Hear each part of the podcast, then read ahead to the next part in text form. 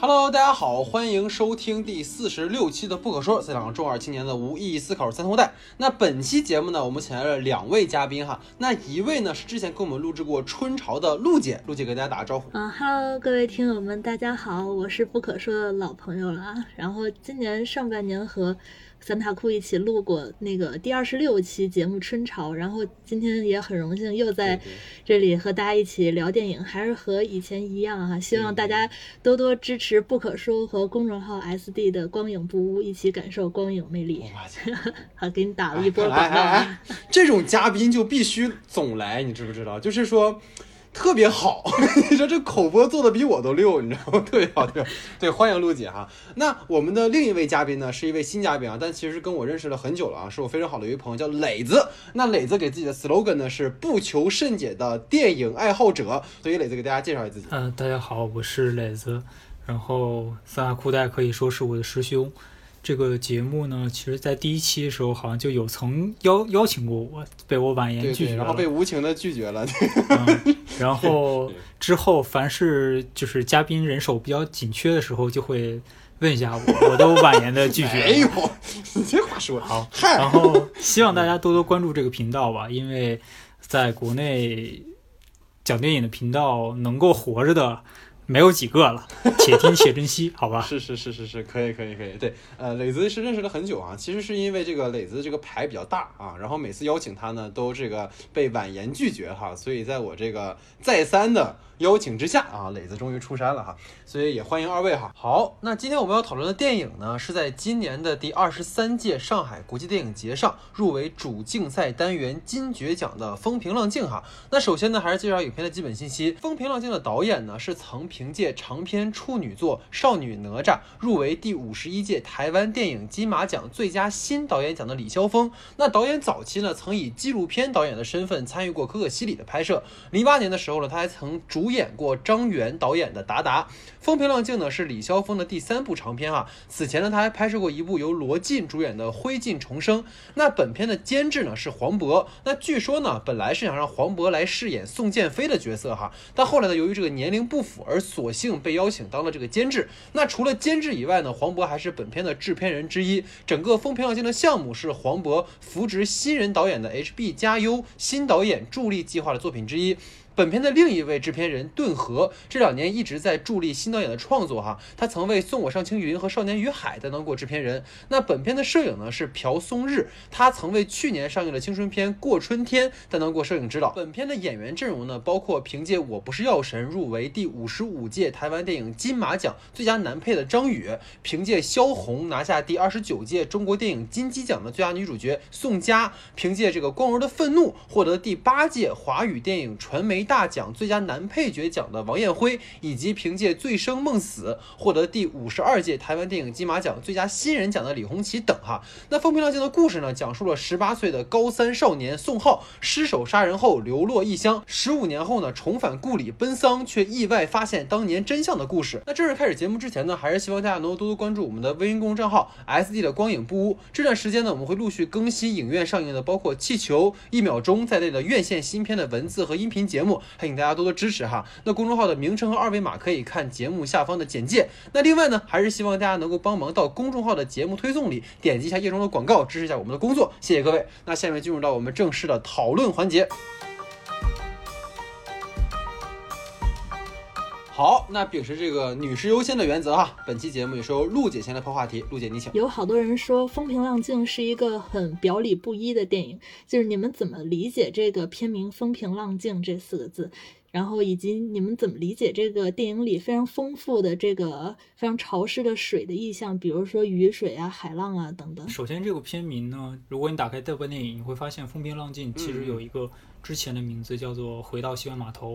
这个片子的名字呢，首先让我想到想起到刁亦男导演的，嗯，最近的一部新片吧，二零一九年的《南方车站的聚会》。嗯，你会有感觉到，就是比较年轻导演下意识使用一些比较成熟的电影作为范本，去不管是从他的文本去结构也好，从他的对于影片的命名也好，大家都有相相互的一些学习吧。但是《南方车站》之前。南方车站之前的名字叫野鹅湖，我反而会觉得那个野鹅湖更有一点点韵味，就说不清道不明白的一一点意思。另外一点呢，就是说为什么忽然想到野鹅湖，就是野鹅湖它是一个充满着水的地方。这个这个片中也存在着同样的有关于犯罪电影的一些母题，以及男女之间的这样一些关系。所以，当陆姐提出这样一个问题的时候，我会下意识要先想到这个东西。另外一点呢，就是说，如果简单的要说雨的意象在这部片子里有什么样的一个呈现吧，我会又想到另外一部片子，就是《暴雨将至》。呃，当然，《暴雨将至》也是非常有原型，或者说也学到了很多成功电影的一些范例。最典型的可以对标的就是。杀人回忆，对，杀人回忆是在一个是在一个水沟里发现了地狱尸体，紧接着故事的高潮是在一个雨夜当中，双方人去找到下一个被害即将被害的，呃，这样一个受害人的一个博弈的一个过程。所以，如果说雨的意象的话，嗯，不展开说，单纯单纯的从电影的呃电影史或者说电影。历程上来说，你会发现水的这个东西，在以往也好，在未来也好，一定会被人非常频繁的用到的。也就说明这个水的意意象是解读性是极其高。本片其实就标题层面哈，其实有很多可以解读的空间嘛。就是所谓的风平浪静。那刚才其实我们聊到，可能他提到这个水的意象啊，但是其实所谓风平浪静，从情节上来理解说的话，其实就是一个呃宋浩，然后虽然说他误伤了人，但是他却能够平安的长大，而没有被通缉。然后十五年后呢，回到故里，然后一切都仿佛没有发生过。但是呢，就跟这个宋浩十五年后回家的遭遇一样，看似是风平浪静之下，实则是。是波涛汹涌哈，等于说在这个片子里面，当年父亲。帮这个宋浩杀死了那个他误伤的人，然后李唐呢看到了宋浩杀人，然后并没有直接去告发，所以表面上宋浩是这个风平浪静的人生，但实际上每个人都有自己的小算盘。那比如说这个宋建飞，他为了保儿子，他十五年来一直被这个李唐父子控制和利用。那李唐呢利用这个宋浩撞死了万晓宁，宋浩以为所有人都忘记这件事儿了，但其实大家都记着这件事儿。这就就和我们当下是一样的嘛，我们总是会选择性的去忘记那些可能让我们很痛苦的东西。但是，就像一个石子，它被置入大海以后，你看激起的这种涟漪，它会波及到远超过我们自己想象的一个范围。其实就跟刚才磊子说的一样，就这个水的一项电影里面的呈现，就是一颗呃水其实是无形的嘛，但实际上。我们每一次在水里面，比如说留下的波纹或者是痕迹，它可能是褪去了，好像是呃褪去之后一切又恢复了平静，但实际上那个波纹已经影响了我们每一个人。所以我觉得这可能是在导演在这个主题上比较想表达的事情。那如果落实到刚才提到这个呃所谓风或者是雨的意象的话，其实这个片子里面你可以发现导演在音响上其实不断的强调这个画外空间的一种风雨交加，这其实也呼应了影片的这个主题嘛，就是屋内是无风无雨的。但是屋外早已是风雨交加的这么一个情况。具体到我们影片的角色身上，就是宋浩他捅完人之后，把带有这个血渍的衣服扔到大海里面去。水其实是承担了一个对于罪恶的一种掩饰。那最后其实宋浩是在船上去自杀的，他等于说又在水边达成了一个自我的赎罪。水本身我们讲是无形的嘛，但同时你看，当角色他呃去看到水中的倒影的时候，其实也映射了他们每个人可能呃不愿意被他人去揭穿的过去嘛。等于这个片子里面水连接了宋。浩这个角色，他的一个欺骗和一个救赎的一个主题，他借由这个水去完成了整个人物的一个生命的一个旅程。我觉得这显然是导演有意去设计的哈。那当然了，其实我们虽然可以说借由水的意象，或者说呃从故事的设置上去分析这个片子的主题和导演的一个表意，但其实在这个片子的诸多的这种表达上是存在着一个和文本的一个割裂的。其实前两天跟磊子开会的时候也提到过，就比如说这个水的意象，他虽然不断的重复出现在角色的身边。包括这个雨啊，但是呢，就是。比如说，你看，当这个宋浩和潘小双在一起的时候，下起了这个瓢泼大雨，你可以理解为是这种倾泻而出的欲望。但是，你看，所有的表意其实并没有直接作用在角色身上，而成为了一个背景板。这其实很巧哈，就是之前陆姐来我们这儿录那个春潮的时候，其实是也有水的意象嘛。但是跟这个本片不同的在于说，其实春潮里面是很明确的把水和角色的那个戏剧动作联系在一起的。比如说，你看那个片子里面，就是那个建波，他通过开水龙头，然后来盖过。这个母亲的责骂，或者说他搞坏那个水管，让家里淹水，然后来赶走那个母亲招来的那个合唱团，这些其实都能够让这个水成为一种对于女性保护的一个意象。但是在这个风平浪静里面，就是虽然一直在下雨，然后也不断的出现大海，但这些其实更多的像是一种景观的呈现，是一种对于所谓说氛围的一种烘托，而没有很好的把这个意象融到这个人物和情节里面去哈。所以我觉得可能先对呃本身的话题做一个回复，然后也听陆姐的想法对。我刚才听你们两个的回答，我觉得就是还挺有启发的。然后之前在春潮那期节嗯。目的时候，其实我就特意说了很多水的这个意象，对，对然后就非常巧，这次的这个风平浪静也非常多的出现了水的意象，就可见你真的很容易把我和这种有点潮湿的电影联系在一起。是是是是，对，嗯，然后下面我来说一下，就是我对《风平浪静》这个片子里面水的意象的一些理解吧。然后就是首先是反反复复出现的这个雨水，就这部电影里面的雨戏真的是出奇的多。一方面就是它当然是塑造这个海滨小城的一个阴云潮湿的自然环境嘛，就像就就它像是一个南方城市的特殊的符号。然后更重要的一点是，雨水它描摹了一种不安定的那种共同情绪，在这种就是雨水非常充足的城镇空间里面，往往掩藏着各种呃，就是这种波谲云诡的因素吧。就像刚才磊子说的，就是这种雨水，它会呃塑造这样一个犯罪片的这样的一个气氛。啊、然后而且这个雨的意象也具有双面性，就像刚刚你说到的，呃，一方面它见证着这个犯罪的事实，一方面它其实也掩盖了犯罪的真相。就是不论这个世事怎么变迁吧，只要呃，就是这个暴雨一出现，命案的包袱就会无数次的又浮现在宋浩的面前。然后这一点，我觉得也是雨水的一个就是非常重要的线索功能。然后，呃，其次，然后我们可以看到宋佳她饰演的这个角色潘晓霜，总是一副湿漉漉的样子 啊、然后是是欲望的化身，对吧？对，嗯这让我想起了就是《太阳照常升起》里面的陈冲，嗯也始终就是一副这种鬓角和嗯碎发贴在脸上的这样一个形象。对然后这种潮湿的水的意象和我之前在聊春潮那期具有相似性吧。对，它可以以说是一种女性欲望的符号，呃，就是一种欲望的外化表现。嗯因为水它是五行中属阴的，然后女性她也属阴，所以就是人们，特别是像咱们受过中国传统教育的人来说，就很容易把同属阴的水和女性联系起来。然后这也是导演在人物造型上的一个考量吧。然后最后，最后，最后，我来说一下，就是《风平浪静》里面这个啊、海浪的这个意象，也是我对《风平浪静》这个电影名字的一个理解。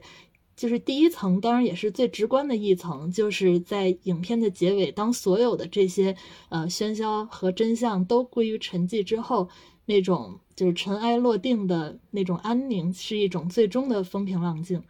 然后第二层也是我觉得最耐人寻味的一层。然后你刚才也有说过，就是说这个风平浪静只是这十五年来的一个浮于表面的假象。然后虚假的这个风平浪静下掩藏的，其实是真实的暗潮汹涌，就像一颗深水炸弹一样，就是嗯。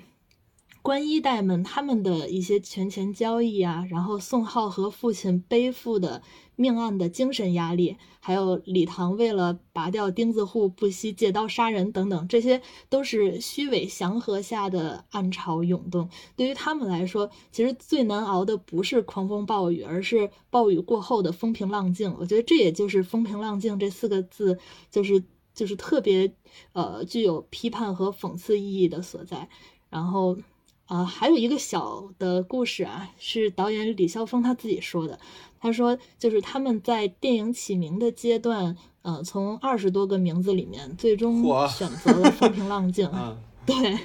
对，呃，就是因为他就是他自己说的，他说，因为就是这个名字和电影的内容之间有着极大的张力。就是每个人表面上看上去都是风平浪静的，但是只要你愿意去听一听他的人生，未必没有惊涛惊涛骇浪。啊，对，大概就是这样的一个故事。对，然后，嗯、呃，还有最后一层这个呃含义吧。就是风平浪静其实是宋浩内心深处的一个愿望，就是他一直追求的。是是，对他为了平息这个事件远走他乡，为了赎罪，他有意保护万晓宁。然后为了过一个正常人的生活，他选择了婚姻和家庭。然后为了不再次卷入这个纷争，他又亲手掩盖了李唐的犯罪事实。其实他一直都在行动上践行他对他对这个风平浪静的渴望。可是就是直到他最后。一根稻草压垮他，他拿着铁锹去反抗的时候，我觉得那个时候他才真正得到了内心的风平浪静。因为我们看到他就是最后在呃发泄完了之后，坐在海边，嗯，海面上就是无风无浪，波光粼粼的，是是，对吧？对，所以说这里的这个水的意象，其实就是代表了宋浩的一个内心吧。对，然后对我看到很多人都说就是。呃，就是说什么第一次坐在电影院把片尾曲听完，久久走不出来，就大概这样的话，就是后劲儿很大吧。其实我也是一样，就是我已经距第一次看完过去蛮久的了，就是机缘巧合吧，之前看过一次，然后对看过很久了，呃，但是就是呃，张宇他。真正把这个片尾曲也唱成了正片的一部分的感觉，就是他的对他的歌声完全就是对他期待的那种风平浪静的生活图景的一个描绘。对，我觉得其实可能陆姐的这个说法反而就是可能。可能导演都没有通过这个片子呈现出来哈，但是 陆姐其实通过一些她的意象把它连接在一起了，就是整个呃宋浩他角色的一个选择其实存在着一个错位嘛，等于说他希望风平浪静，然后他做了很多的选择，但实际上他的每一个选择到最后都造成了一个波涛汹涌的结果，可能都不是一个好结果，就等于说他希望达成的和实际达成的永远是存在一个错位的，所以这可能也是对于呃角色的一个讽刺性所在哈。李霄峰对于这个片名。你说它是一个极具张力的一个东西，但是我觉得可以把它嗯转化到对于水的物理性性质的，就是一杯一杯水，你会知道它倒满的时候，它是它它有一个物理上的张力，它可以即使这个水面高出了这个杯子的本身的这样一个架构，它依然还可以多余出来一点。然后呃，其实也就很很好玩的一件事情，就是说张宇其实他像是一个空的杯子。嗯，他他他这个宋浩这个角色，他在不断的接受外来的外来的事情对他的一个延伸和打击，其实他是不是本能的去接受的？然后呢，当这个水已经达到了一个非常高峰的一个地方的时候，在剧作的一个层面上，就是说，呃，李唐又让他杀了一个人，他这个时候他这个杯子终于要破掉了，他这个水的张力没有办法再。聚拢聚拢起来这样一个感觉。另外一个方面就是说，对于刚才陆姐说，就是说这个片子当中大多数出现水的时候，或者说出现雨水的样貌的时候，都是带有犯罪的，就是带有犯罪情节的。但是有一点，我觉得可以呃非常好的去呈现，呃非常好的去呃补充一下，就是说，当他和宋佳所扮演的潘晓霜去呃产生勾连的时候，两个人。第一场戏就是，也不是说第一场戏吧，就是中段张宇要回回到他一直躲藏的地方，然后宋佳按下了那样一个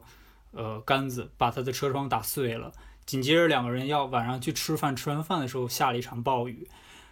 然后宋佳非常就是非常具有奇观化的一个情节吧，就是也是这个片子里值得。呃，被记住的一些呃一个情节，就是说敞篷车，敞篷车，敞篷车，宋佳打了 一把伞，嗯，然后紧接着他们在这个呃张宇的宋浩的老家当中发生了这样一个啊动作上的一个交流吧，啊，动作上交流，然后这个时候就是水变成了汗水，就是两个人的这样一个，就所以嗯不能呃。也不是说，就是说，嗯嗯，就可能这这一部分的水啊，对于张宇来说，也是他被输入的，因为是宋佳其实是挑拨他，也不是说挑拨他，就是挑逗他，就是挑逗他，对，就是挑 逗他，坐在他的腿上，然后他接受了这个水，没有想到这个，这其实就是他杯子里可能最后一个能融入的融入的一滴水了，所以。呃，不单单是有犯罪情节，也是有美好的地方，是带有水的这个意象的。另外一点就是说，对于他第一次误伤误伤人，他不是杀人，他不是杀人者，他跑到海边的时候，他一直在淋的那个暴雨。其实我们昨天有有在讲，就是说我不理解，就是说，呃，为什么导演要持续的这样一个平行的的一个画面？一方面是在是宋建飞在替儿子。补刀，另外一方面是宋浩一直啊没有太多的动作反应，只是在海边去承受雨水的一个暴击。我觉得可以从另外一个方面去讲，就是说我们出生都是在水里的，就是我们在母胎的时候其实都是羊水所包裹的。我觉得宋浩可能在那个层面上来说，不单单是想让自己冷静也好，想让自己发泄也好，他其实也期待的是。一个像母亲一样的怀抱，能够给他这样的一个身体带来温暖，但是可惜的是，这是一个自然的水，给他带来的就是无形的打击。紧接着就是他回到家里的时候，他妈妈给他递一个毛巾，就是当这两个镜头穿接在一起的时候，我就呃自然而然就反对了我昨天对于这个呃这个段落的一个疑惑吧。我可能寻找了一个理由让他自洽掉了。其实刚才我们聊了很多对于这个片子的呃片名的理解啊，或者水的意象的理解哈，就是总让我们想到春潮哈。所以其实呃我们整个呃第二个话题哈，就陆姐的第二个话题，其实是跟这个片子里面的女性角色相关的哈。所以想听听陆姐对于这个话题是想跟我们讨论什么？就是《风平浪静》里面描摹了很多的女性角色，比如说宋浩的生母和他的后妈，还有孤儿问小宁。然后潘晓生还有她的女儿等等，就是你们怎么理解这部电影中这些女性角色的设置？对这个片子当中，就是说一个母亲形象的失位吧，呃，非常好的理解。但是我觉得还可以在这个阶段可以 Q 一下，呃，李霄峰的第一部或者说他的嗯处女作吧，就是《少女哪吒》。你会发现，就是他使用了同样的演员去饰演母亲。另外一个层面来说，就是说，我不觉得就是这个片子单纯的是一个母亲角色的一个丧失吧，它同时其实也是父亲角色的这样一个呃被剥离的一个感觉。嗯，因为因为这这部片子当中的母亲出现的戏份其实很少，但她被一直成为各各种带。各种可能会成为女性的一个角色，不管是潘晓霜也好，不管是万晓宁也好，但是我觉得可能放在一个他作品系列的一个角度上来说，他可能一直都在讲的是父女呃父母双方的一个缺失。比如说，呃，在《少女哪吒》里面，你会发现，当当那个插班生回呃回到这样一个呃他。父亲工作的一个工地上的时候，他对着一面墙，那墙上全都是男性的工人。然后他他跟说：“我要一辆自行车吧。”然后紧接着回头是无数的男性，没有一个特写，也没有一个呃特指哪一个男性是他的父亲，就所有人都在，就是好像那一墙的工人都是他的父亲一样。在这个片子里，在这个片子里也也也是这样一个感觉，就是说。王彦辉宋呃饰演的宋建飞也好，就是他本身，呃张宇作为这样一个万晓宁的一个可能未来的一个他臆想中的继父，和他和潘晓霜所生下来孩子这样一个血缘上的父亲的时候，他都是一个失位的一个状态。对，其实我觉得可能呃我还是会落实到女性角色的塑造上吧，就是呃也是我对这个片子可能会有一点。非议吧，或者我觉得不太满足的地方啊，就是我觉得其实它片中的女性角色的塑造其实都比较符号或者比较功能性，就是你能够发现其实它每个人物都看起来是能够和这个宋浩去产生一个关联性的，但是其实处理的都很草率，或者说也许它存在一种删减，但毕竟我们只能看到现在的成片，所以我们也只能就我们看到的去分析哈。你比如说像这个宋浩和潘晓双的这个感情线，其实导演做了一个极其没有必要的伏笔，就是一开场的时候。宋浩回家那个景深处，就是潘晓双和母亲从后景走过，对吧？然后观众都没有看清角色的脸，也不知道他们学生时代到底有什么关联。然后转到十五年之后，潘晓双就跟那个，就是就是吃了那个，就是就感觉好像是催情一样，你知道吗？就爱上了宋浩，就是仿佛已经暗恋了他很多很多年。但是其实观众根本就无从得知说他们到底是怎么建立起感情的。尤其是潘晓双对宋浩的这种死缠烂打，你开始可以，我开始以为哈，就我开始以为可能潘晓双是一个蛇蝎美人，但结果她就是一个贤妻良母。但那就算是贤妻良母，其实也没有问题。但是奇怪的是，我不知道二位有没有这种感觉，就是到故事的后半段，就是从李唐撞死了万晓宁之后，潘晓双就从宋浩的世界消失了。就只有到宋浩自杀前，然后去医院看望了一下女儿和潘晓霜的时候，才出现这个角色。那前半段你可以解读为说潘晓霜是宋浩这个悲惨世界的一缕阳光，但是就像刚才磊子说的嘛，他可能是呃去灌满呃宋浩的那杯水的最后一滴，但是到后半段这个角色完全就失去了一个存在的意义，这个是我觉得很遗憾的事情哈。然后再说就是那个万晓宁的那个角色，就是宋浩当年其实是误伤了万晓宁的父亲，然后间接导致其实他。死了嘛，然后等于说宋浩对万晓宁其实是有亏欠的。然后十五年之后呢，这个宋浩去找万晓宁的时候，其实两个角色投射了某种我们说父女关系。那万晓宁其实没有父母，然后宋浩其实成为了他对于父亲情感的一种投射。然后宋浩呢，你看他其实前面一直不敢跟异性去建立一个亲密关系，然后万晓宁其实让他感受到了一个当父亲的感觉。这其实我觉得是一个非常好的一组可以展开的人物关系。但是遗憾的是什么？就是和潘晓霜的线索一样。就是后半段两个人的故事线就消失了，就没有再进一步展开。那我举一个例子，我开个脑洞哈，比如说如果万晓宁爱上了宋浩的话，那其实他可以制造一种非常病态的情感关系，等于说宋浩想要赎罪，但是却和万晓宁就愈发的这种纠缠不清。就是，但是在你看最后的这呈现上面，就是万晓宁成为了一个彻头彻尾的工具人，他其实只是为了增强宋浩的负罪感。比如说，哎，你看我突然出现了，对不对？你看我现在无亲无故，然后我过得其实也也挺不好的，然后后面啪一车给撞死了。然后包括像那个潘晓双也是一样，他们成为了一个什么？就在我看来是一个男性意淫下的一个完美女性，这其实我觉得是非常可惜的一件事情。陆姐在这个呃我们这个话题的时候，其实总结了一点，就是片中呈现了一种母性角色的缺席。比如说宋浩母亲的离世，潘晓双的母亲其实只在儿时的时候出现过一个瞬间，她也没有再呈现过，又没有交代过这个人到底怎么了。女性成为了整个故事当中诸多角色里面最被边缘化和呈现的最为单薄的。那你可以理解为导演可能想说的是，角色对于这个呃这个男性社会当中啊，这个女性其实处于一个附庸和窘境，但是。显然是，其实导演并不珍惜，或者说他也没有真正去思考如何去刻画和塑造女性角色，所以这就导致片中登场的诸多和宋浩有交汇的女性角色都非常的不可信和乏味哈。所以这个是我的看法，不知道陆姐是怎么看这个话题的？对我，我觉得你说的真的是很有道理，就是哦。对，很多就是看完《风平浪静》之后的观众，他们很多就是不满足的点，其实也是在这里，就是觉得，呃，就是潘晓霜这个角色，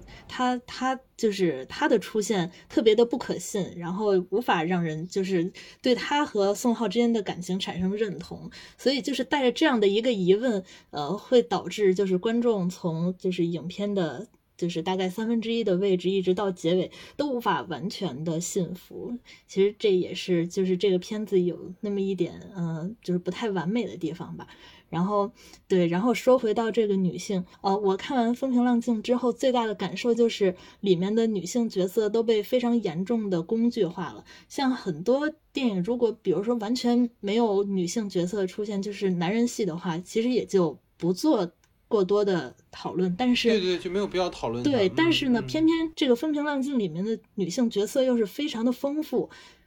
对，所以这就是呃更有。呃，可解读的空间吧。呃，首先我想说的是宋浩的生母，就像你刚才说的，就是他的去世才让宋浩从广东回到家乡，因此他承担了一个戏剧转折点的一个任务吧，让整个故事得以继续下去。而且宋浩的父亲也是因为想再培养一个优秀的儿子嘛，然后与宋浩的生母离婚，因此不论是从剧情需要还是这个人物在这个。呃，电影里面自身他都是一个被利用或者被抛弃的一个形象，然后是万晓宁，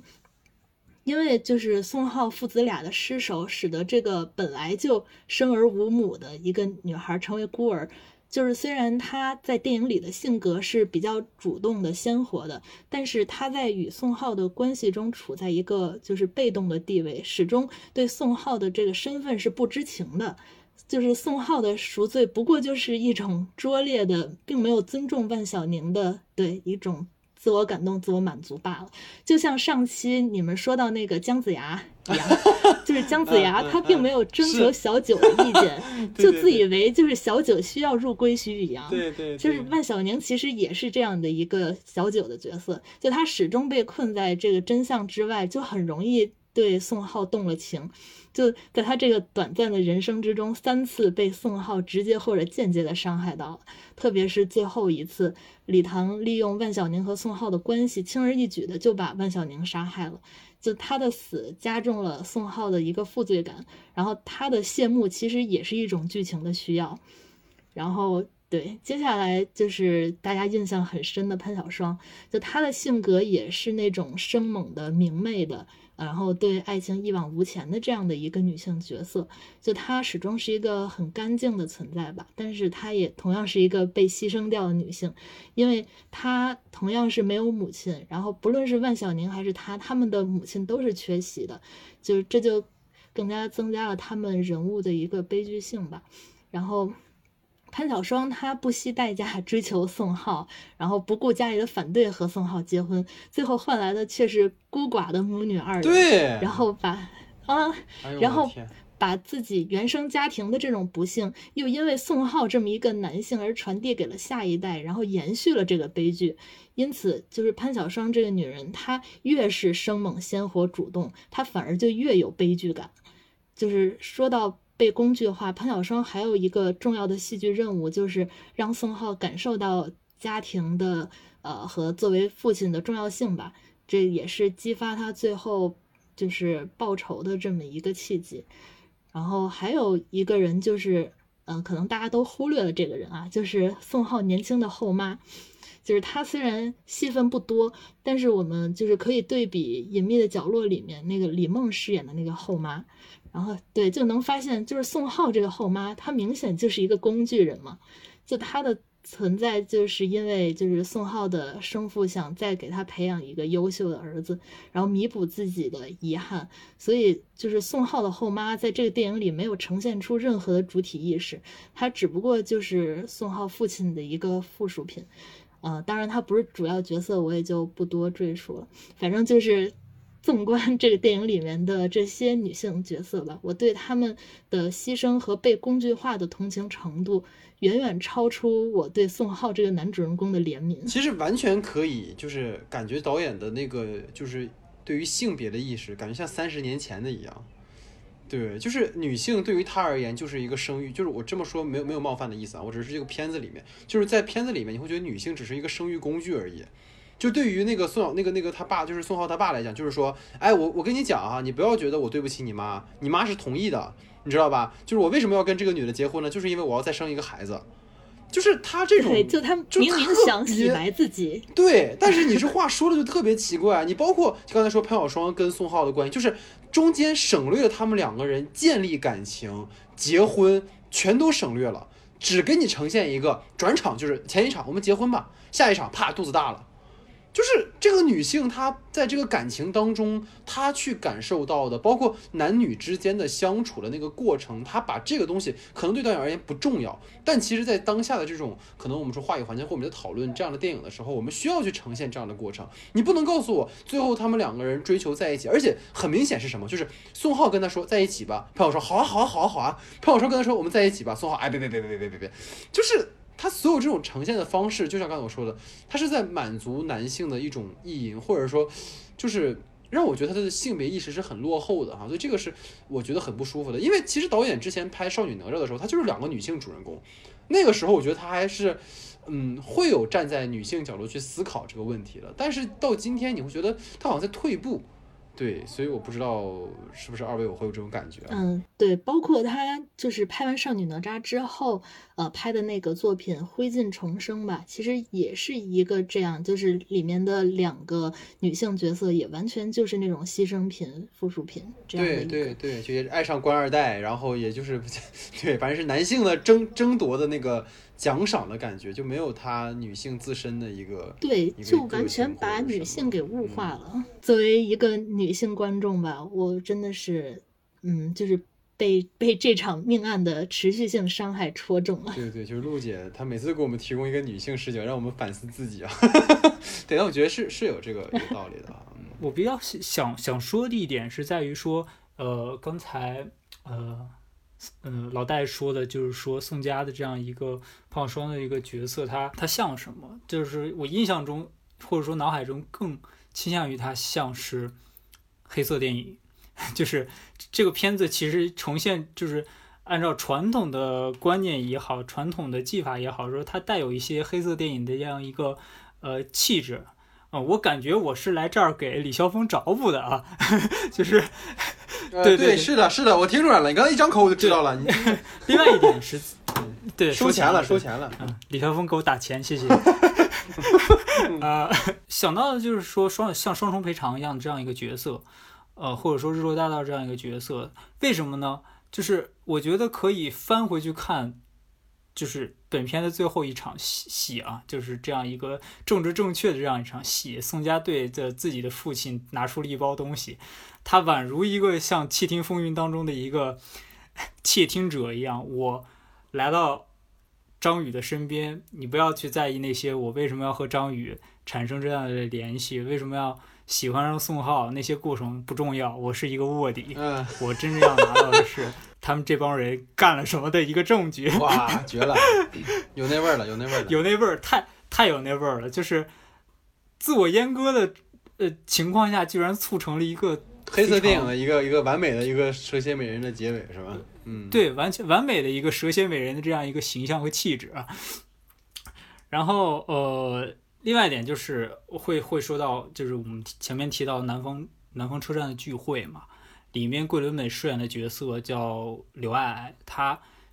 是一个嗯非常个性化也好，就是说她自主意识非常强的，而进入到了。我觉得，我觉得就是李霄峰有一定程度上的确会吸收前面的这些前辈的一些经验吧。他把这个角色其实是一分为二了，就是说，一方面是范晓妮，一方面是潘晓霜，把它功能性的拆开了。但是其实南方车站的聚会，它其实就是一个黑色电影的一个呃套路，所以我觉得在一定程度上啊，就是说它会受到以往黑色电影的这样一个影响，以及在它的影像风格当中不断下雨，没有阳光，其实也是一个比较 low key 的一个呃画面呈现。对，其实我觉得可以给大家最后呃我分享一个小点啊，就是因为我最近其实也在也在思考这件事情，就是黑色电影里面的主人公，就是在很长一段时间，在评论或者是学术都会去讨论说，他对于女性的一种嗯物化，或者对于女性一种所谓呃蛇蝎美人、坏女人的一种呈现。但其实我最近在跟呃一些朋友去交流的时候哈、其实有一个观点我觉得非常有意思，跟大家分享啊，就是说在黑色电影里面呈现的一种女性的坏。其实反而是对于男权社会的一种反思，因为这种物化的女性，她们为什么会去做一些可能，嗯，可能在道德上有瑕疵的事情，是因为她们如果不通过这样的方式，是没有办法在一个男权社会当中去寻找她们自己的位置的。等于说，通过这样的一种可能带有某种呃坏的道德。可能没那么完整的女性，其实是为了去反证说，正因为是我们当下的这种社会的模式，才会出现这样的女性形象。如果我们的社会可以更更公允一些、更平等一些，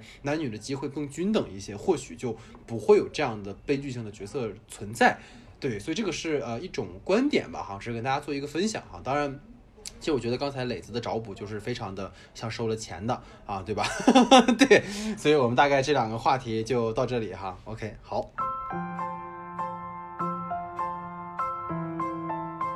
好，那在陆姐的话题之后呢，进入到磊子的话题时间哈。磊子，你请。对于本土的这样一个青年导演的一个创作风格被影响，它就是个好事还是一个坏事？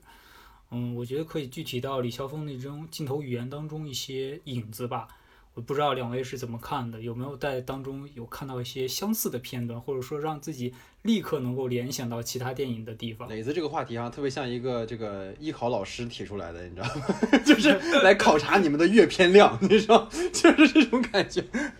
对，其实这个片子我觉得能看到很多大师作品的一个影像风格哈，就比如说最典型的是王家卫，对吧？他专长的那种情绪性的镜头，比如说你看宋浩他结尾骑车的段落哈，就在我看来很像《堕落天使》里面的镜头，就那种呃夸张的、畸变的那种大广角镜头的使用哈，其实是把人物的情绪给强化出来了。再比如说像那个片中的那个，刚才其实前两天跟磊子也聊过，就是那个高速公路那个收费站。然后，然后之前磊子其实说的时候就提到说，很像那个《重庆森林》里面，就是王菲跟梁朝伟相遇的那个快餐店。然后，包括构图上也存在一个所谓的遮挡哈，两个人分处在这个画面的两侧。那再比如说，像当这个李唐撞死万晓宁之后，有一个这个宋浩一个人。痛苦的坐在海边的这个礁石上凝视镜头的一个画面哈，其实那个镜头就是在我看来，它显然是在向类似于像特吕弗的四百集的结尾去做一个致敬。那或者说我们再往头上去讲，电影史上第一次出现过这样的角色直视镜头，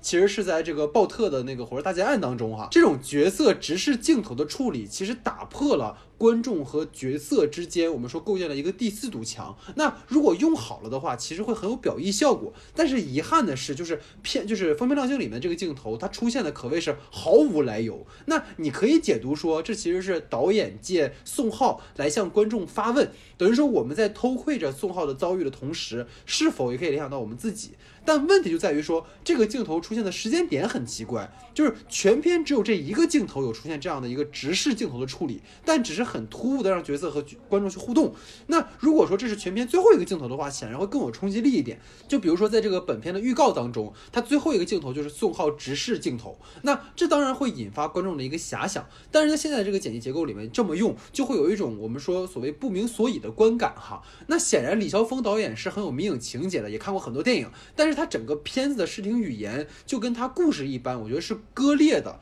就是能够看到他其实在模仿很多大师的镜头，然后有很多风格的杂糅，但是就没有自己的特色。就是导演显然是在一个所谓作者的一个风格的呃艺术片和一个强调类型的商业片当中，没有找到一个很好的平衡点，导致了现在的成片有一种所谓的呃割裂感的问题哈。那整个片子其实除了一些呃偷师大师的镜头之外，大部分的视听语言的呈现其实没有什么新意，也没有什么亮点，甚至说是一种乏味的呈现。那整个故事的节奏它不是由视听带起来的，而是由依托于演员的表演。从构图、配色到剪辑，导演的意图其实非常的明确和直接。比如说双人对话，正反打，啪啪啪啪，频繁的对切两个人单人镜头。那想要呈现，比如说生与死的意象，就交叉剪辑潘小花。就是潘晓慧的那个呃摸肚子和李唐撞人，你就照好的来讲说，这可能是导演想要呈现的一个东西很明确。但是缺点的话，我觉得是暴露了导演在这个导演技法上存在的一个问题哈。需要听听陆姐的看法。散塔库，你这个爬书爬的很厉害啊！哎，可以可以可以，改不承让承让承让。对，对我我是想有一些就是帮李霄峰导演这个撑腰的这个。你们俩都是收钱来的是吧？行，特别好，就我没收钱，行可以，特别好，嗯。现在很多就是中国新生代导演，其实，在镜头语言的使用上是存在同质化比较严重的现象的。就我认为这不是一个好的事情，但是具体到李霄峰个人，从少女哪吒到灰烬重生到风平浪静，我觉得他的风格其实是越来越明显的。就比如说这种冷峻的色调啊，霓虹灯光啊，然后还有这种压抑的这种叙事风格呀，我觉得他的就是这种影评人出身，其实是蛮有新浪潮时期那些法国新锐导演的气质的。我应该就是继续。我是不是太特别好？你继续。我觉得他其实应该继续保持他的作者性，而且像刚才呃说到的，就是黑色电影的这种类型化吧，我觉得是一个比较好的倾向。就对于他个人来说，因为他的那个灰烬重生，其实就是呃作者性更加的嗯明显，更加尖锐。其实呃反而。就是不太适合呃放到大银幕上，就是你想现在风平浪静，其实都有很多观众没有办法就是接受，但是如果看灰烬重生的话，就会发现它的作者性其实是更加的呃不适合就是这种观感的。对，所以它和呃黑色电影的这种一个类型化的这个趋势，我觉得反而是一个比较好的这样的一个进步。OK，就是陆姐从这个导演的序列上来看，他进步了。你知道吧？所以就是可以，你知道，对对对啊，那个二那个一号收钱的那个磊子，你来你说一下来。当然，我是一个就是呃不求甚解的电影爱好者嘛，也是一个导演系的肄业生，所以我可能会具体到呃本片当中的一些镜头去去聊，因为以往的大师之作，我也只是去挑自己喜欢的一个片子去看，没有非常全面的去了解啊，呃，所以。在这个片子里，我有两个地方可能会会会会强调说，李霄峰除去了学习大师镜头以外，他自己的这一个一个漏洞的非常明显的地方吧。第一点就是说，在宋浩进入到这样一个未知的房间当中，啊，使用了一个非常拟真的一个第三人称视角去遮蔽，这是非常典型的一个恐怖片当中的一个镜头使用嘛。然后，但是这个。镜头的视角究竟是谁的？是那个喝醉酒，然后之后被被误伤掉的那样一个父呃父亲的视角呢？还是说，呃，是一个第三人称的一个我们全知视角的去感受呢？这就是一个非常严重的一个问题。就是说，你在这个镜头当中想要呈现出的功能性以及你的风格性，你要如何去取舍？呃，我不知道大家有没有那个对那个镜头的一个印象啊？就是说，非常典型的一个。恐怖片色彩的一个呃镜头选择，但同时呢，也就是说，像我们这样的一个电影的初学者，或者说电影的一个学习者时候，对电影的学习者去拍有关于悬疑也好，有关于恐怖也好的镜头的一个选择，的，如果他是下意识的选择这样一个镜头，我会怀疑他，我会他怀疑他。整整体的这样一个导演功力究竟是否纯纯纯属啊？我我在此洗清了我收钱的这样一个怀疑。是是是是是。另外一个对，另外 另外一个镜头就是在于说，宋浩和他的父亲，呃，在吃完酒席之后，又回到了那个案发现场的时候，有一个呃特写镜头，就是红蓝的灯光不同的闪烁，照照着宋浩的那样一个内心的一个投影。但是在此之前，整个的一个场景的一个灯光的一个氛围感觉，其实有一点点像我前两天又重新去看《出租车司机》，就是在 L A 街头的那样一个感觉，就是你会就就像老戴说的，它是整个一个导演技法与文本之间严严重割裂的一个影片，你在当中能够看到很多。单拎出来适合去剪预告片的镜头，它是非常好的。但是你把它们组接在一起的时候，你就要，你就要考虑导演，你你你你对于整场戏，对对于整场戏，对于整个片子的这样一个把控的能力是否还有待于提高。所以。呃，其实也是反驳陆姐吧，就是说，对于作者性这个东西，那些成名的作者导演，他不是拍不了别的片子，他不是没有办法按照常规的镜头和剪剪辑方式去拍一个类型片也好，拍一个拍一个故事片也好，而是说，在他们已经娴熟的掌握了传统的摄影技法、灯光使用的方式，以及整个对于人物服装表演的一个把控的程度上，他们有所。深刻的研究，对于某一方面的钻研，才能够称之为是作者性的一个导演。所以我在此还不认为李霄峰值得称得上是一个作者作者导演，也不承也不承认他具有一定的作者性。我严重怀疑，刚才可能磊子听到我这么说之后，把钱退给李霄峰导演了，这个钱李霄峰导演打给了陆姐，你知道吧？对，然后他们的阵营就发生了改变。没有他。他让我直接转账，他让我直接转账，不要过他那一道手。对，我觉得其实二位说的都呃都有道理哈，其实就是等于说，呃，我个人吧，我还是觉得哈，就我我秉持自己的观点，就是他的镜头语言其实是很混乱，就是嗯。就是像我们讲，比如说刚才提到像呃，刚才磊子说提到《暴雨将至》的那个片子哈，其实呃，因为之前呃最近因为工作的原因嘛，然后又重看了几遍这个片子，然后就是发现其实它里面有很多，比如说当我去呈现一个呃编外的一个人士，他想融入体制，那么他融入不了，他怎么融入不了？他会通过视听语言上，比如说框架构图，比如说啊玻璃，然后比如说一个门框等等等等，去呈现这个角色，通过导演的视听的语汇去呈现这个角色无法融入体。体制内，等于说它其实也是一个呃看起来似乎那个架构很像《杀人回忆》，但实际上它带有强烈的一种中国特质。或者是一个立足于中国本土的一个故事，然后它又有一定的类型化。其实那个片子在我看来，可能相比较我们说李霄峰导演的《风平浪静》而言，可能会更加呃突出呃，比如说导演在一个电影上的把控啊。那这个片子显然可能会呃有它的缺憾的地方啊。所以说，嗯，大概这个话题是这样的。那我们进入磊子的第二个话题啊。对于第二个话题，其实是从文本的角度上来说，第二个话题其实要从文本的角度上来说，就是说社会性的议题，我们未来在中国电影的。层面上要往哪个方向发展会比较，呃，受市场接受也好，受评论的角度去接受也好，究竟是把社会性的议题作为一个背景呢，还是要把它作为主体本身去讲述呢？我不知道两位对于就是我们近些年来出现的，不管是新迷宫也好，怎么样也好，这些呃带有社会性议题的片子。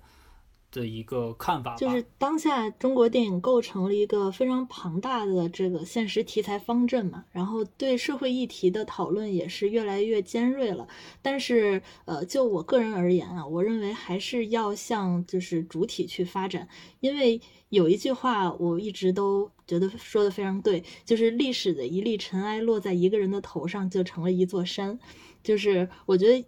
以个人见这个社会才是现实题材电影的一个出路。就比如说，同样是工人下岗这样一个议题，贾樟柯的《二十四城记》，李记的那个《通往春天的列车》，还有那个董越的《暴雪将至》，就完全是三种不同的故事。然后我相信。对每一个人物面对同样的这样一个大的社会背景，会呈现出完全不一样的故事和姿态。就是社会性议题最终要落实的，我认为也是人，而且就是对背景的过分强调，在现在这个呃社会，我认为也会过于敏感了。就就是这个。呃，背景它可以作为一个幽灵一样的存在，虽然我们不过分强调它，但它的影响却是无时无刻的。就像李霄峰的这个风平浪静一样，就它也是有意弱化了这个呃这个城镇的这个背景和时代背景。我认为，就是社会性议题，其实它一一旦框定了一个语境，更加重要的就是在这个语境下。具体的人物的挫折和成长，而不用就是过分的去，对，不用过分的去描摹这个背景。其实我觉得可能本片它在社会议题的选择上，哈，其实还是很敏锐的，或者说它是带有一定程度上的一个冒险性。比如说，它其实讲了一个杀人犯，他逃脱了罪罚，他没有被惩治。然后比如说，它呈现了一个官商勾结，然后包括说这个官员去滥用职权等等等等。但问题就是在于说，在我们的话语环境当中，这些可以讲到一个什什么程度？那理想化的说，参考我们的邻国，就是韩国的政治或者现实题材电影当中，往往都是通过具体的个体，就是刚才说到的主体，他们或者是老百姓，或者是体制内的一个反叛者，导演们通过去塑造具体的角色，然后来完成对于时代的一个反思和批判。比如说像《薄荷糖》当中，李沧东就是借角色从二十世纪八十年代，然后到二十一世纪初的遭遇，反映了就是从光州事变，然后到九七年韩国金融风暴这二十年的韩国社会变迁。以及时局对于个人的摧残和异化等等等等。那对于中国本土的创作者来讲，有表达的热情固然是好的，但是也要选择好载体和呈现的一种方式。比如说，同样是新导演的辛玉坤，当时其实看《风平浪静》的时候啊，我就想到了《新迷宫》。那同样是儿子闯祸，老子帮着瞒这么一个故事的一个核哈。那《新迷宫》同样也存在一些敏感的社会问题的呈现，比如说村长啊，各方各面的。但是他在叙事上其实做的很精巧，他强化的戏剧冲突，比如说他的非线叙事，其实它一定程度上削弱了一种过于露骨的一种现实批判。那风平浪静其实最大的问题在于说，他把一切说的太明白了。比如说宋建飞听说儿子保送名额被取消了，就打电话给校长说：“哎，我是建委宋建飞，对吧？”然后在那个礼堂的酒席上，礼堂的父亲也很直接的和宋建飞说：“啊，你升职是我签字搞定的。”就这种台词的直白，虽然说他明确了导演的表达意图，但是会变得过于直接。比如说。官商勾结，或者是官员滥用职权为自己去谋利，其实我们都知道，电影里面如果想要呈现这种内容，其实应该去呈现的更加精巧一些，而不是说你把这个话说的都放在台面上了，好像你就是一个很深刻的片子。我觉得这个可能不是一个好的角度。那其实有很多呃人在，就是包括营销号哈，在做这个片子的宣发的时候，都在提我不是药神，对吧？因为其实张宇被大家去真的广泛去认识他的时候，还是那个黄毛的角色，然后也很很多人去调侃说这个黄渤是一代黄毛，对吧？就是疯狂的石头啊什么的，然后这个呃这个张宇是这个二代黄毛哈。所以你看，其实哈，虽然药神我们也存在说各种各样的讨论，但其实药神他也是把一个呃大环境时代，其实落在了一个小人物身上，他借那个小人物，然后去投射对于整个时代的一个思考。所以我觉得可能这样的形态可能是更加好的哈。所以你看《风平浪静》其实就少了电影应该有的那种值得观众去回味的地方。导演一方面想要呈现宋浩亡命生涯的这种复杂情愫情绪哈，然后另一方面其实又割舍不了这种社会批判。你要的太多，就导致你什么都讲不清。其实这其实是很可惜。那如果说在这个片子里面，在我看来可能可以做的比较好的，比如说你把这个同样是官二代的宋浩和李唐之间的关系，你去呈现的更加具体和丰富，那可能会让这个片子更有深度哈。这是我的看法啊，不知道磊子怎么看？对于这个对于社会性议题，其实我。我我反而想讲讲两个话题，第一个话题就是有关于越战。讲到越战，其实有很多著名导演去从不同的角度去演绎它，比如说像《全金属外壳》，还有像《出租车司机》，甚至我前两天在看了一部关于华人建筑师林呃林荫强烈而清晰的洞察力，他们其实从不同的角度去剖析越战这个母题，但是他们更多的像。老戴也好像陆杰也好，他们从一个个人的一个角度上去挖掘，但是同时其实也是有一个倾向在的，就是说你如果要做电影的话，你就要考虑到叙事上的一个可看性；如果你要做纪录片的话，那你可以保持一个相对冷静和客观的态度。而在李霄峰这部导演，在李霄峰导演的这部《风平浪静》当中，就是有明显的这样一个问题所在。另外说一个片子，其实也是我们国内的嘉年华，对。但是在嘉年华在但是在嘉年华之前，其实就有一就有一部同样题材的纪录片，呃，是华人华人导演王南福拍的，叫做《海南之后》。你会发现，就是说从故事片的角度上来说，呃，嘉年华抽取了。两个小女孩的一个角色个体去去补全那样一个故事，它更多的是落在了人物的身上。而对于王南福的导演的那样一个纪录片，就是说他从这个事件发生到这个事件以以及为呃以后的一些影响，用一个非常客观、非常辩证，甚至说带有导演个人眼光的一个特点去看这个事情。我觉得这是其实是。在我学习电影当呃学习电影的过程当中，我们我的老师对我呃的一个呃忠告也好，对于我的一个指点也好，就是说你作为一个青年导演，其实你要干的事情其实是很专一的，你不要什么都要。呃，对于一个东西，你要么就是这个故事的主题讲得比别人好，讲得比别人更加。深刻，要么你就要从一个非常有利的切入点，别人从来都没有从这个方向去切入过的角度去阐述；要么然你就从你的视觉风格上，从你的技法上，让别人去认可你的导演能力。这是对于一个青年导演也好，对于一个呃对青年导演的定义，其实也也是也是非常好玩的。也就是青松计划，它的规定是在三十八岁之前都算是青年导演。其实。就是从你你进入电影学院也好，呃，也之前也没有之前没有学习电影也好，到你四十岁之前，你能干的事情其实是非常有限的，你切不可好大喜功，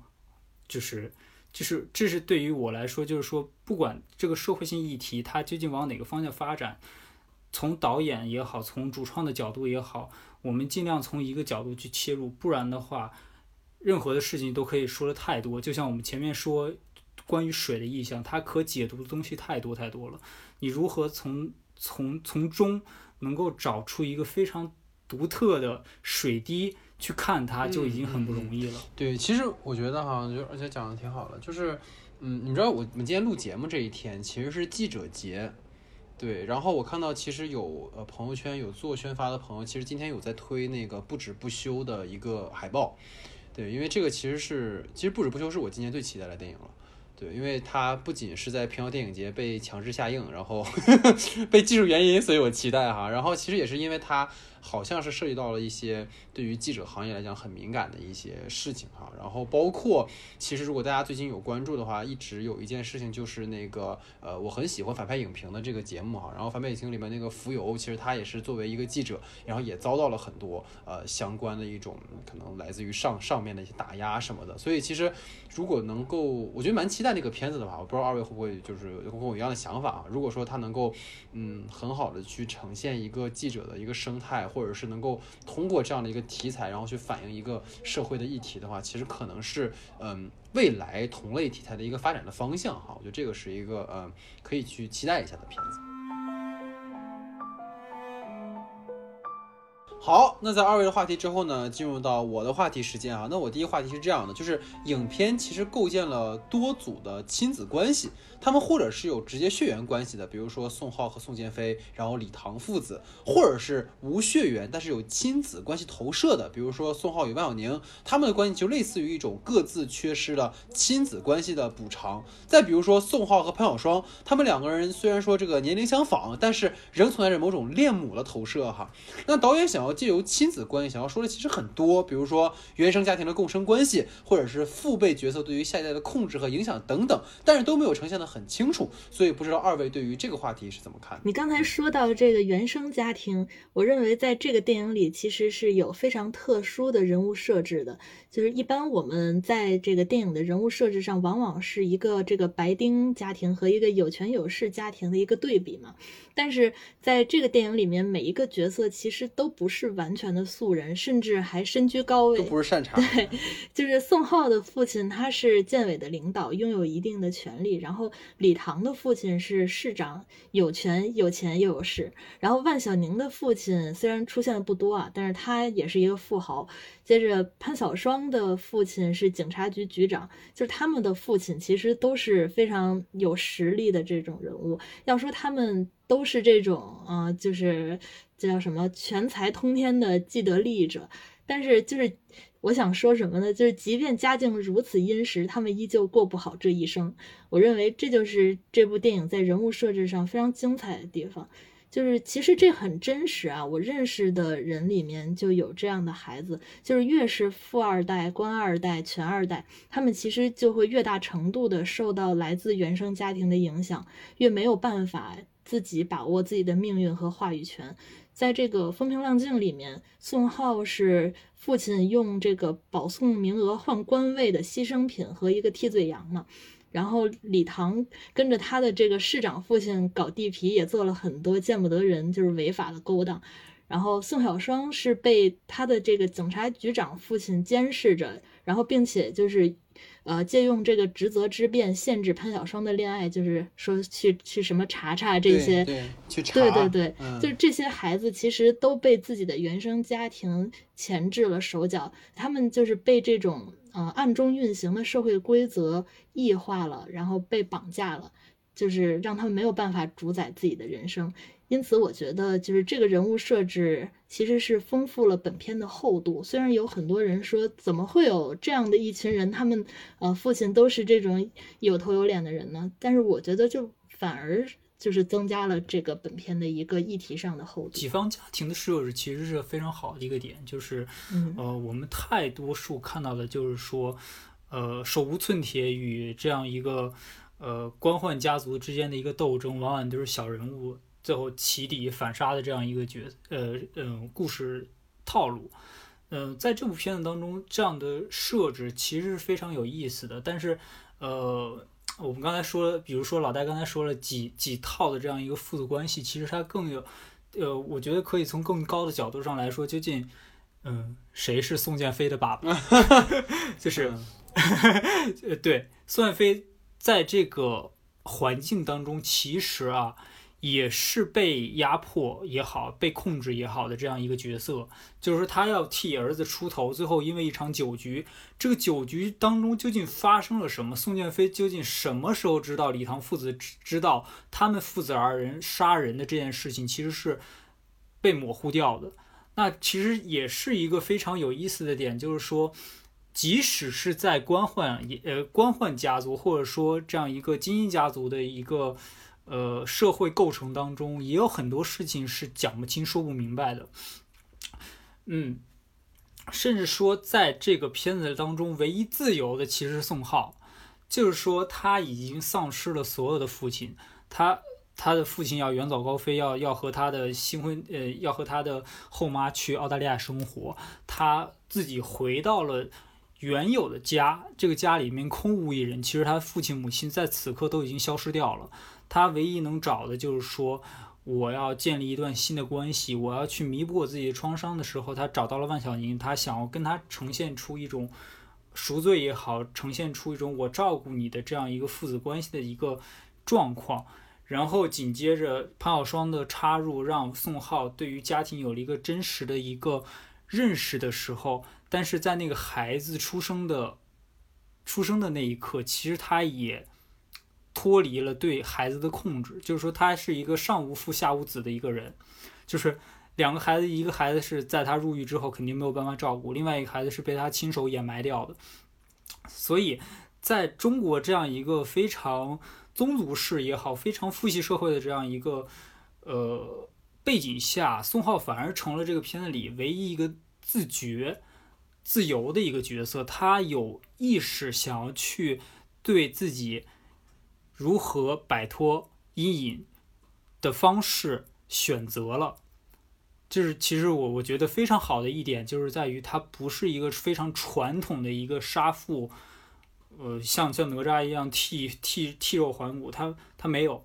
他他对于自己的父亲的那样一个，在在影片当中最后他说这一刀我还你，其实是一个相对来说更加平等的一个关系，没有单纯强调，等于说他自己最后也是一种牺牲嘛。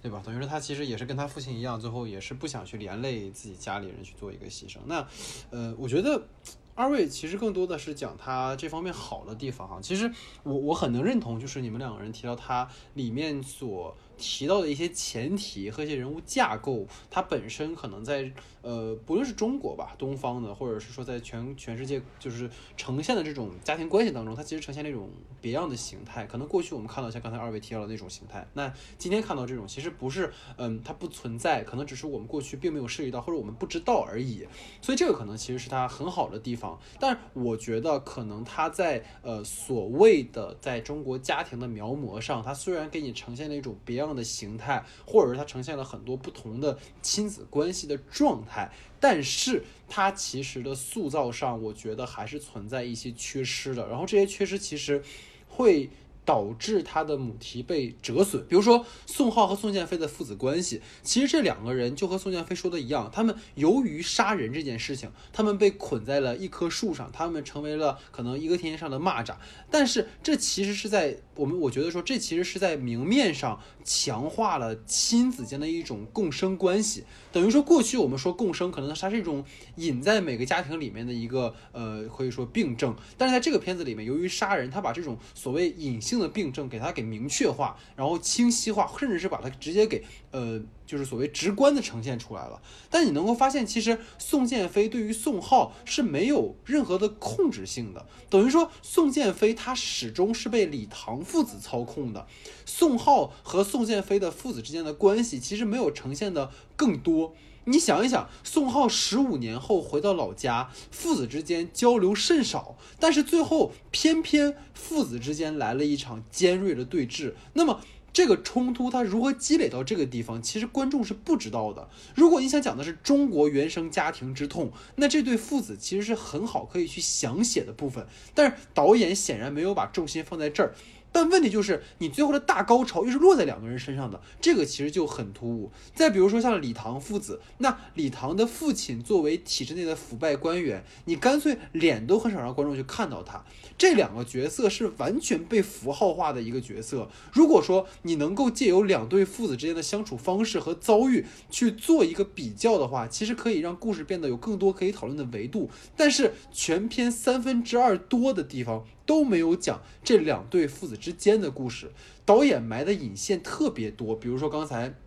磊子有说到过，是宋建飞被李唐父子操纵，李唐和父亲的关系这些东西，其实都是台词很直白的说出来。比如宋建飞说：“哎，我这十五年一直被他们父子俩怎么怎么样。”但是观众其实通过角色的行为是感受不到的。你比如说结尾宋浩要杀李唐，然后李唐慌忙的去跑到父亲的面前，这其实都有讨论的空间。这个官二代的形象就很像什么？就是让我想到就是老手里面，我不知道二位看到那个就是李红旗的表演的时候，我就特别像老手里面刘亚仁的那个角色。色，但是显然就是李红旗的表演和亚人比还是差了一大截的哈。那再说这个宋浩，他其实自小是离开了家，然后缺失了一个家庭。那在他十五年之后回到家和万晓宁包括潘小双的接触的时候，他作为父亲，作为丈夫，其实都通过这两个女性得到了满足。当然，我们前面其实讲到过这个女性在塑造当中有一些问题哈，我们不展开讲。那之前其实我们提到过春潮那个片子，那里面三代人的血缘。纽带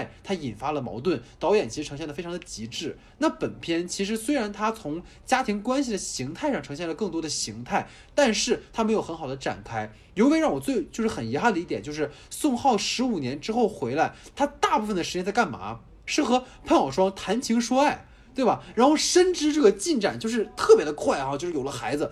然后，如果说你最后的故事线落在了官二代和自身家庭的纠缠上，其实也是个不错的选择。但就跟前面提到的一样，从李唐撞死万晓宁之后，其实潘晓双的线就结束了。宋浩深陷在自责里面，他就好像是没有过老婆孩子是一样的。这就是很容易让观众产生疑问，就是如果妻儿对他不重要的话，你为什么要花那么大的篇幅去写呢？那可能有人会说，他崩溃的原因是因为他被诬陷杀人，然后不想连累自己的家人。但是你应该跟家人有些互动吧。但整个现在看来，就是整个后半段，如果你理解宋浩无亲无故的话，其实也完全不影响。就是他如果没有这个家庭，其实也不影响这故事后面的表达。就是中国式的家庭纽带的这种复杂性，在这个片子里面是被简化的。这个片子从剧作上，从剧情上，你如果落到现实的逻辑上，其实是很难理解的，就有太多的 bug 存在。如果把最后宋浩去杀死宋建飞的这样一个桥段单拎出来的话，你会。你要你要想你要想，就是说在前面，他自主的选择了要去把李唐父子杀掉之后，为什么要选择去杀自己的父亲？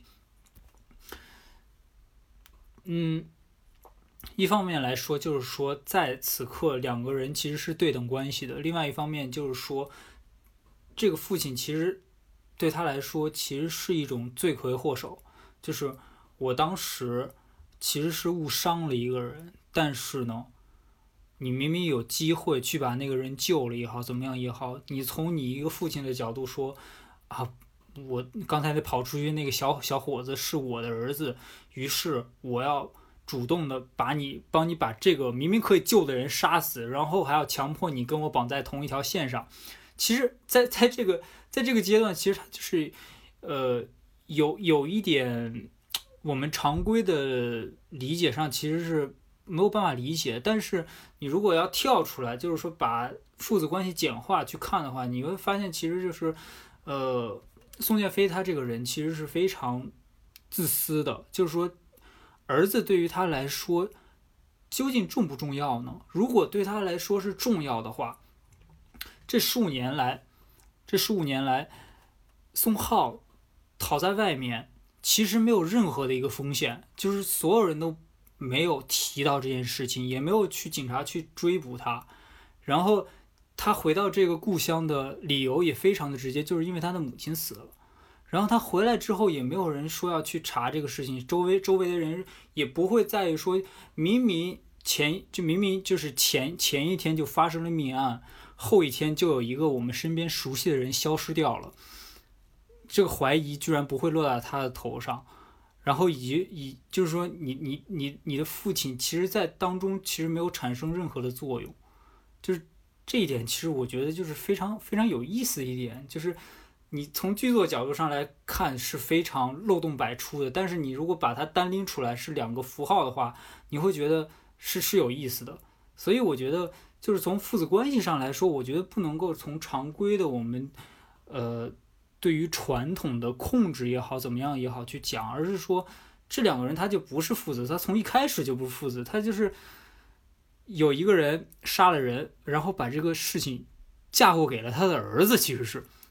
就是在我的理解上，反而成为了这样一个这样一条线索了。那进入到我们第二个话题哈，就是在影片里面，其实它对于这个生与死的呈现啊，它总是伴随着去呈现的。那每一次杀戮的发生，其实都有一个新生命的孕育或者是诞生。第一次是宋浩误杀万小宁父亲的时候，伴随的是刚出生的万小宁在啼哭；然后第二次是李唐撞死万小宁的时候，交叉剪辑是潘晓双抚摸着肚子里的孩子；然后第三次是宋浩自杀，紧接着就是潘晓霜抱着孩子登场哈。所以不知道二位是怎么看待片中呃这样的一种处理方式的？啊，我认为导演的这种处理方式和就是《罗生门》里面那种就是通过什么收养孤儿啊，在结尾给人希望的这种处理是完全不一样的。是。就是李霄峰，对，就是李霄峰导演的这种就是生死伴随出现的方式，其实我觉得就是代表一种宿命的轮回吧。它不是那种正向的，就是比较消极的那种。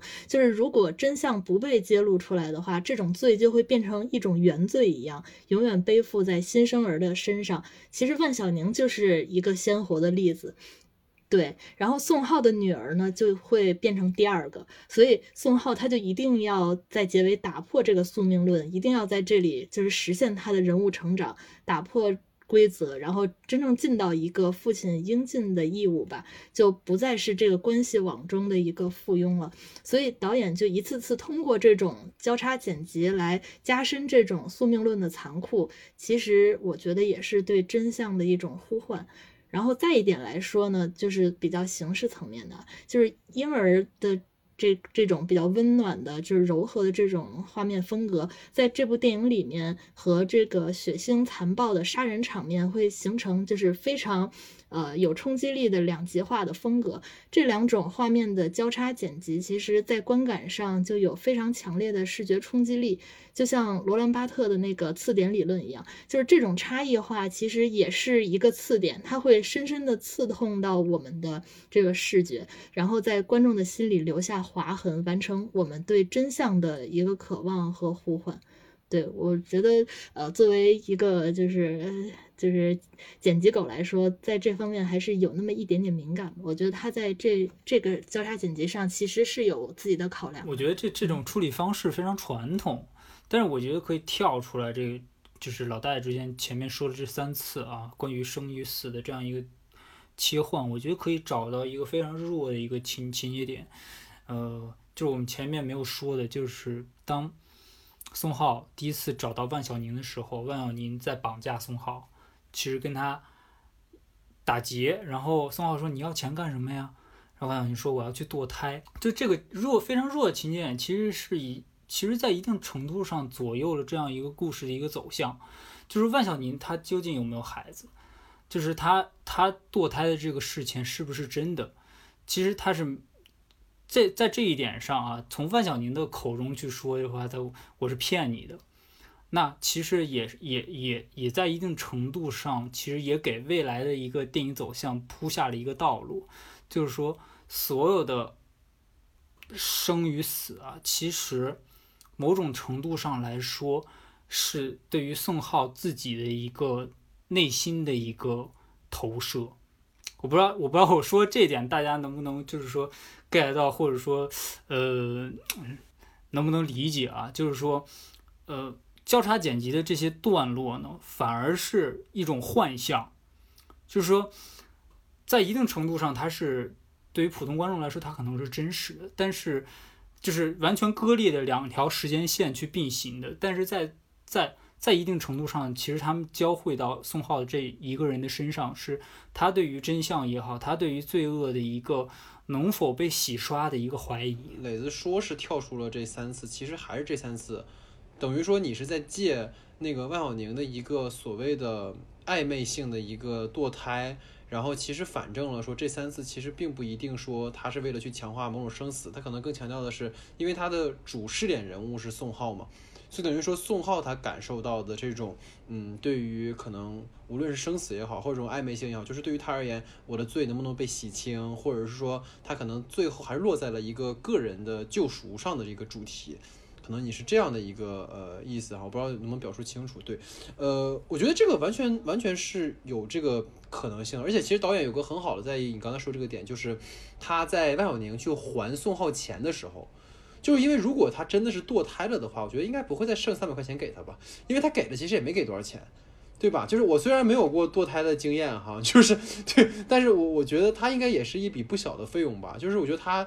而且其实你看宋浩给他的钱应该也没有那么多，钱包里拿出来的一沓可能也就一千多块。感觉也没多少钱哈，所以他最后还能剩三百，所以可能他就是为了去增强这种暧昧性，他没有把这件事情落得很实，可能这也反证了，可能磊子刚才说的其实是有。呃，一定的可以被证实性的这种东西哈。那我我其实落回到跟刚才讲到的点，其实跟呃陆姐是有重合的哈。就是我觉得她其实在呈现的这种呃杀戮伴随新生，其实就是一种生命的轮回嘛。那生命的轮回本身它也是一种宿命的呃轮回，等于说宋浩他一次意外的误伤，然后成为了一个所谓的原罪，然后这个原罪就一次一次的去伤害，然后一次一次的有牺牲者，对吧？所以其实宋浩他最后其实是悟到了，就是如果他呃没有在这次去认罪或者是什么样的情况的话，他可能将来他真的入狱以后，他会让自己的孩子也同样背负这样的一种呃所谓罪过或者是一种呃阴影。他会影响这个孩子他的人生，所以说他的这样的一个宿命的诅咒，如果他不去赎罪，不去做一个了断的话，他会一直延续嘛。所以他为了中断这些选择了死。所以我刚才其实也提到过，就是我们刚才争论了很久哈，就对于宋浩和宋建宋建飞的关系身上。但其实在我看来，某种意义上讲，其实宋浩在最后和他的父亲达成了一种和解，因为其实宋浩他最后也是在用一种呃所谓为人父的方式嘛，就是那你说他自杀是不是一厢情愿呢？对吧？我们刚才我们对宋浩上了很多很很高的价值，但是好像对宋建飞是一种不一样的呈现，因为我们对宋建飞的故事知道的特别的少，特别的碎片化。但是你看到宋浩很多角情节，他比如很温和，然后他嗯很脆弱，很容易受伤，他好像是一个受害者。但实际上，在最后的时候，他其实承担了跟他父亲一样，就是我来牺牲我自己来保住我的儿子。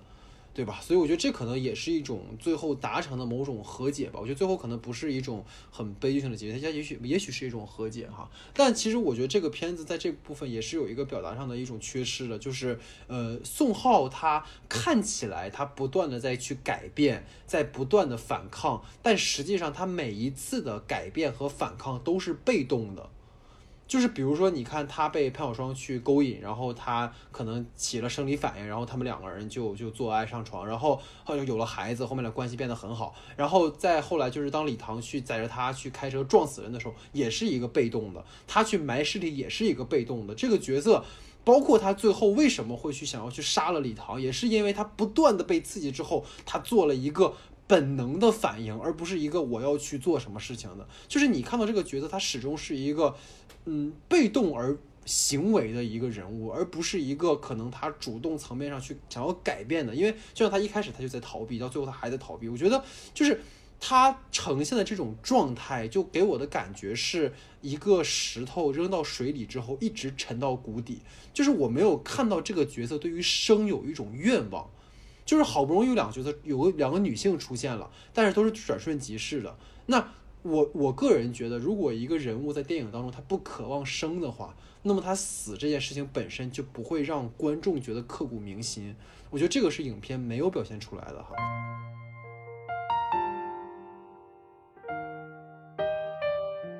所以就进入到我们的这个延伸讨论环节哈。那其实延伸讨论，呃，是一个很简单的哈，就是对于李霄峰导演的一个作品回顾哈。因为我们知道，其实到目前为止，导演有三部长片，从《少女哪吒》到《灰烬重生》到《风平浪静》。那其实我稍微把它作为一个总结的话，就是你能够发现，在导演的三部作品当中，有很多呃延续的母题。比如导演对于上个世纪的九十年代是有一个迷恋的，他的三部电影里面都有九十年代的一个情节，但是没有把更更多的一个大的时代背景融入其中哈。再比如说导演其实在愿意去呈现一种时间跨度，尤为明显的是后两部哈，就是呃两个电影当中主人公在少年时都是因为杀人犯罪，然后一块石头落在心头，然后迟迟的这个搬不走，然后呈现的其实是有罪之人的生活和情感状态。然后再有一个就是官二代的这样的一个形象哈，就是在《灰烬重生》里面的黄觉，然后到《风平浪静》里面的李唐和包括诸多角色哈，其实都是有官二代这样的一个呈现。然后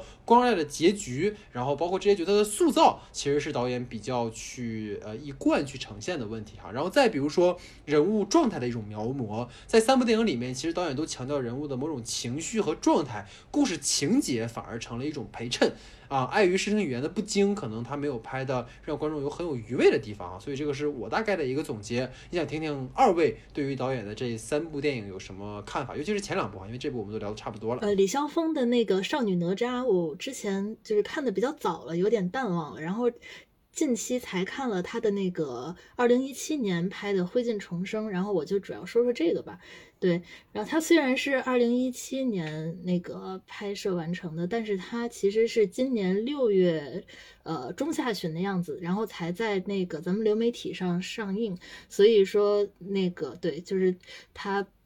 呃上映时间比较晚嘛，然后呃。也能就是更从他的这个作品里面找到和现在风平浪静比较相似的地方，就是他，呃，怎么说呢？他在这三次创作中其实是呃越来越清晰他的一个创作方向了，然后他在这个类型化的范畴中也越来越试图找到更加个人化的影像呈现和叙述路径。像《灰烬重生》，它也是一个犯罪片，但是它算不上是一个有什么本格推理的那种侦探片或者是警匪片。对它其实像《风平浪静》一样，它更像是一个关于人性与宿命论的一个人物成长志，就呃和《风平浪静》很像。比如说它的呃画意摄影的风格，然后不过分指涉的城镇空间。还有这种昏暗的影调啊，还有主题上的命运的偶然与必然的交织等等，就这些都是他一以贯之的一个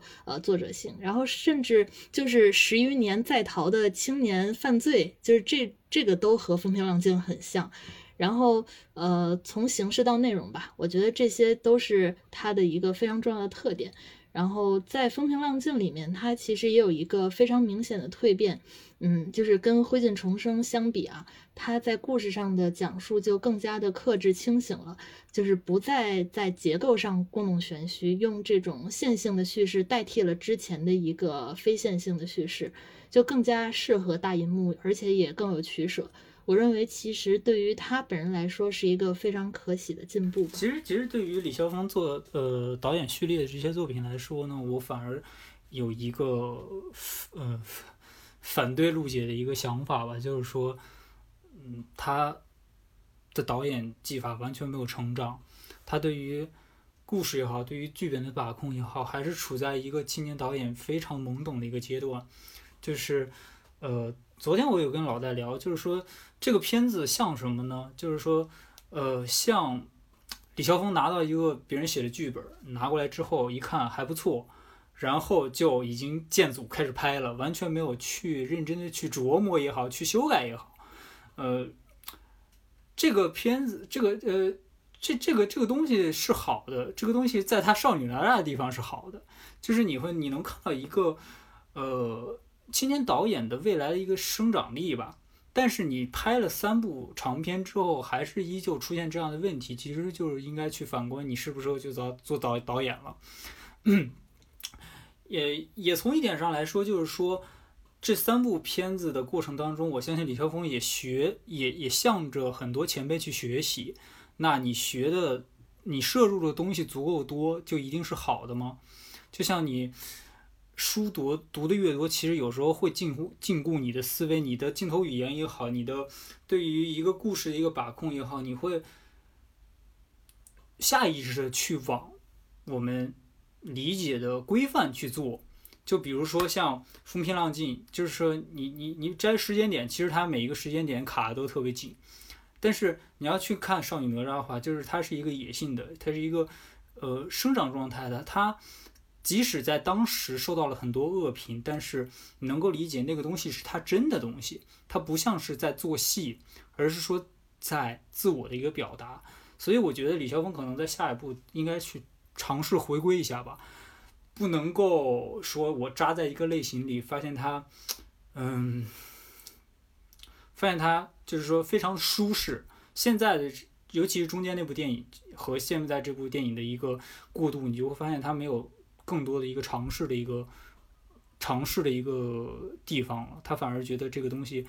嗯，我可以拍得很舒服，然后这个东西好像很市场，那我就往这个方向去发展吧。就是现在摆在李霄峰面前是两条路，一条是你要往作者性发展，另外一条你就往类型的商商业类型片的方向去发展。我不知道李霄峰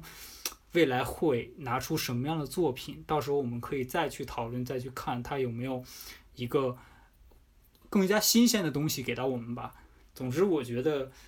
当风平浪静出来了之后，我对于李霄峰的一个期待其实是降低了。我觉得就是大家的人设今天已经都立住了哈，就是这个陆姐是站在这个呃帮李霄峰着不啊，这个收了钱的这个角度哈，然后这个让磊子是完全后面就是撕破脸了啊，就是不管了啊，是吧？对对对，我我觉得给给给钱也不行了，对对，给钱也不行了，我受不了了啊，不能忍了，不能忍了，对对对。呃，我觉得是这样的哈，其实最后还是把各位的观点去综合一下去说哈。其实我觉得，嗯，可能对于一个新导演而言，其实最迫切去需要解决就是对于自己的一个定位的问题，包括对于自己的一个作者风格的一个寻觅的问题。比如说，你可以把你的作品做得非常的极致，你可以像比如说那个八月的导演张大磊，他最近拍的那个新片，同样是一个偏艺术片的一个思路。然后，或者是你像奚玉坤导演，他从《新迷宫》开始就在做类型，然后到了呃。暴力无声之后，把类型做得更加的呃，向他呃所希望的那个方向去发展。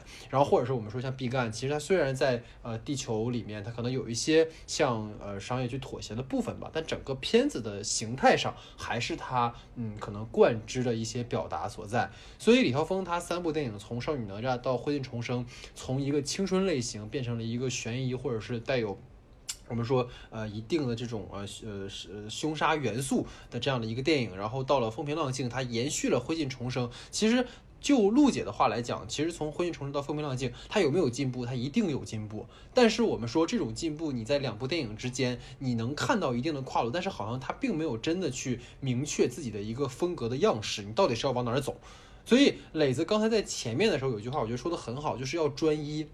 就是你作为一个作者也好，或者你作为一个创作者也好，你无论做什么行业专业，你都需要去专到某一项当中，而不能说，比如说像《风平浪静》里面主题非常的庞杂，我都想要，都很好。其实每一个单拎出来，比如我们讲原生家庭，我们讲上呃日本小偷家族或者是什么，我们有很多可以去呃对对照的片子。但是如果你把诸多元素放在一起，是不是合适的？这个其实可能有待我们去商榷。所以可能总的来讲，我觉得我们不能去呃。可能说否定一个新导演的创作，因为就像刚才我们讨论的很多一样，《风平浪静》里面有特别多的在我们看来很珍贵的表达，比如说他对于官二代的一个生态的呈现。以前我们把官二代符号化，那这个片子它可以呈现了一个官二代的一个群像，所以这个其实是过去我们很难涉及到的。这个片子其实就就强调出来，然后也许它有很多的删减的部分，但是我们这个没法去去评说，但至少我们看到了一种在中国的。电影创作当中对于原生家庭的一种别样的呈现，从春潮那一期延续到这一期，春潮里面对于时代的反思，对于过去那个不可说的时代的反思，而风平浪静是对于我们当下，甚至是对于延续到整个中国的这几十年演变过来的这种所谓的官文化的一种延续，这个其实有它的珍贵之所在吧，但我们也不能去呃就凭此一点去掩饰它的问题哈，所以可能这就是对于。这个片子吧，我们的一个呃讨论和一个思考哈，所以其实呃最后的最后吧，我觉得还是要说的，就是可能嗯我们在看一个电影的时候，包括你看最近《风平浪静》有很多的这种差评哈，或者是它豆瓣的评分，我看到是已经六点六分了，然后其实票房也就是将将四千多万的一个水平，然后大家都在去夸呃这个片子的表演啊，张宇很好啊，或者是什么什么的，好像很多人都完全把这故事给忽略掉了。但是我觉得可能对于呃中国电影来讲，我们在在经历了，嗯，我们说二零一九年的技术原因到二零二零年的疫情，其实我们在这个恢复期，我们需要看到更多种别样的作者的表达，这个是呃很珍贵的。所以我们今天其实呃调侃也吐槽了很多，但我觉得呃有这样的一种声音存在，本身对于中国电影就是一件好事。所以我们大概是这样的一个讨论的范畴哈。所以整个节目大概就是这么一个呃内容。然后也感谢啊这个磊子的这个加盟，然后也是这个陆姐，然后呃时隔十二十将近二十期节目了哈，然后又来了我们的这个不可说，然后也希望陆姐之后能够再来参与。所以这就是我们整个的第四十六期节目啊。那也感谢大家的收听，感谢两位嘉宾的参与，我们就下期节目见。风平浪静。彩霞慢慢淡下去。